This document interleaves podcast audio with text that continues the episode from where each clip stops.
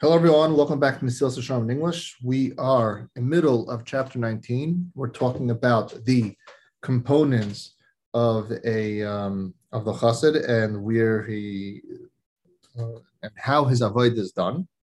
And we're we're specifically now going through the intentions. What is the intentions behind this uh, chassid?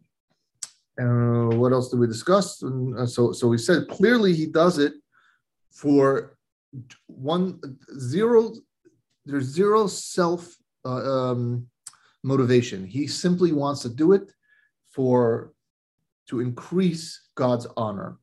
And then as a result of doing the mitzvah all he wants to do since all he wants is god's honor to be increased so he does the mitzvahs the best way he can because that's what he's in control of. And we also then the Ramchal went on and saw spoke about so if one if his main focus is to solely increase God's honor, when God's honor is not increased and when it's decreased or when there's a reflection of his of his honor being decreased, it pains him terribly and it bothers him a lot. And what's the biggest um, what's the biggest uh, you know the, the biggest reflection of a decrease in God's honor is the fact that we're not sitting, you know, his nation, his beloved nation is in Gullus, we're exiled, and has temples destroyed, and it's just rubbles and ruins.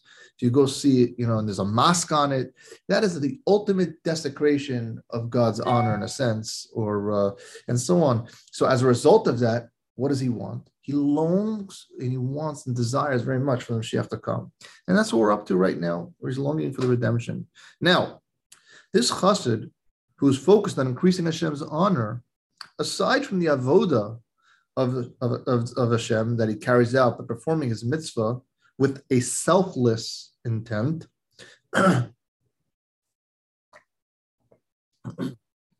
he surely ought to experience constant, authentic anguish over the exile of Klal Yisrael and the, the destruction of the, uh, the Temple Mount. And as much as the state of exile and destruction causes, as it were, because it's a total dimin- diminution of a Kadosh Baruch Hu's honor. That's the bottom line. So, as a result of that, he longs for redemption of Israel, because through it, when the Klal will be redeemed, redeemed, there'll be a tremendous elevation of God's honor. And this is what the Tanna Devei Eliyahu cited when he says, and he longs for it, for it and distresses about the honor.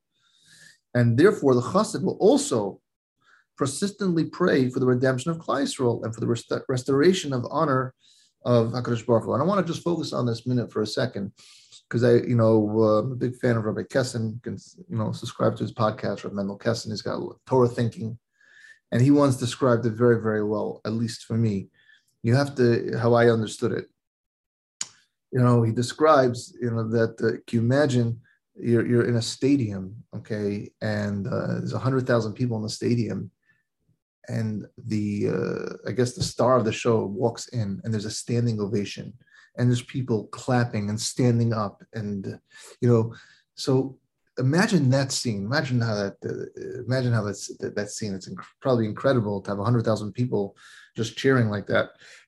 Now, when God, when Mashiach comes, when Mashiach comes, that will be. Will that not, will that not be the ultimate recognition of a Kadosh Baruch Hu? Will not be oh, if the Mashiach comes, the true Mashiach comes, the whole world will see that the Jews were right. Hey, the Jews were right. You know, we get to say, I told you so. And there'll be tremendous honor saying that you guys did it. Can you imagine that feeling that Chassid is going to see? What a recognition of a Kadosh Baruch Hu. What a complete recognition of who a Kadosh Baruch Hu is. And, and that will give him tremendous simcha. So that's what he's davening for. As a result of that, he's going to be davening for Klal Yisrael out of the Jews and um, and for the for the Jews to be redeemed and for the Beis Hamikdash to be rebuilt. Try to imagine that scene. It's going to be incredible, you know. And that's what's going to happen when Mashiach comes. When Messiah comes, we are all going to be rejoicing incredibly because there's no more. That's it. The truth is out. There's no more denying that God is not. There's no more denying the Torah. There's no more nothing it's the truth is there and there's no it's crystal clear as, as you see the person next to you so um Anyways, so as a result, is now the chassid is going to be davening for, for this to happen. Now, a person may say to themselves, "What do you mean? Who am I, and what importance? What is my importance that I should pray that the exile, that that the that Klal Yisrael, the Gaul should come to an end, that, that Yerushalayim should be rebuilt? Who am I? What should I um?" Like, uh, like, why should I daven for it? And, and and all the more so, you know how many tzaddikim said that I'm not going to be let into Gan Eden unless you bring Mashiach you know, and how many people daven for the Mashiach already and it's still not there. So guy might say to himself, what am I? Who am I? And why should I be the one davening for Mashiach? What's the point? I feel like it's not going to go anywhere. You think I feel like my davening is uh, is uh, is uh, not going to make a dent into Hakadosh Baruch Hu. And the answer is very very simple. The answer is very very simple. A person needs to number. First of all, a person needs to uh, come to when it comes to the avodas Hashem, when it comes to serving God, a person needs to come with the attitude that the world was created for me, meaning for an individual, for man, and He created me to do a tafkid, to bring Kadosh Baruch Hu back in this world. Therefore, as my job to bring a Kadosh Baruch Hu back into this world, that's what I have to daven for the Mashiach, even though, even though I may not bring it.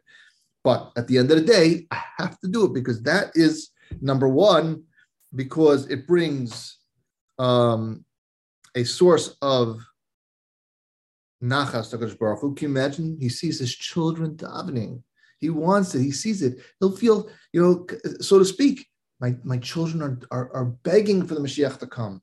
Now, for whatever reason, it can't come because whether or not we're not right or, um, you know, Klal still has a virus.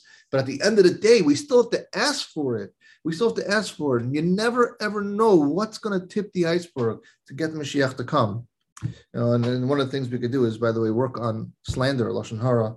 Again, highly recommend the Rabbi Kessin series on Lashon Hara at Torah Anytime. You know, or, Google it, Rabbi Mendel Kessin, Rabbi Shimon Kessin, Lashon Hara series. Fantastic.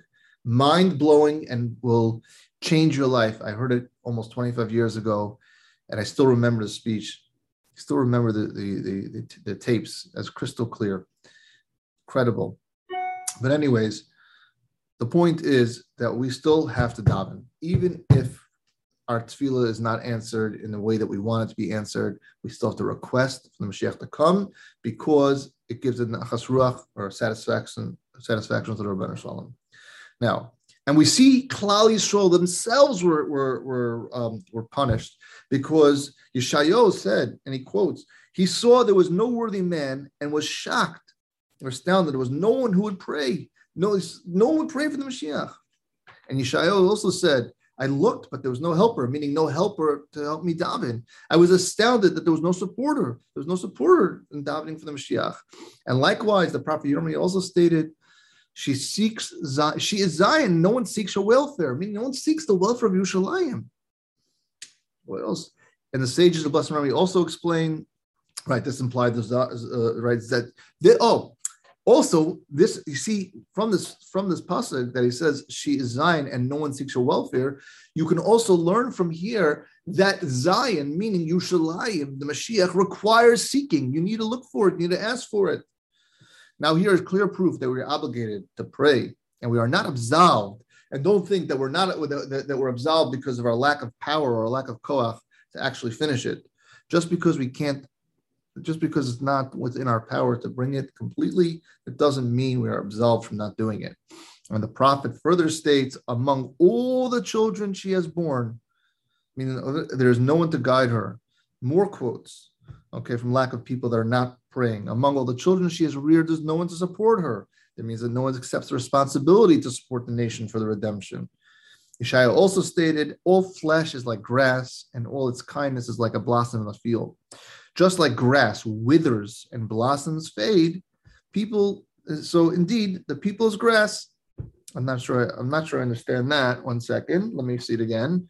All flesh is like grass, meaning our skin is like grass, and its kindness is like a blossom in the field so grass withers, uh, the skin withers, right?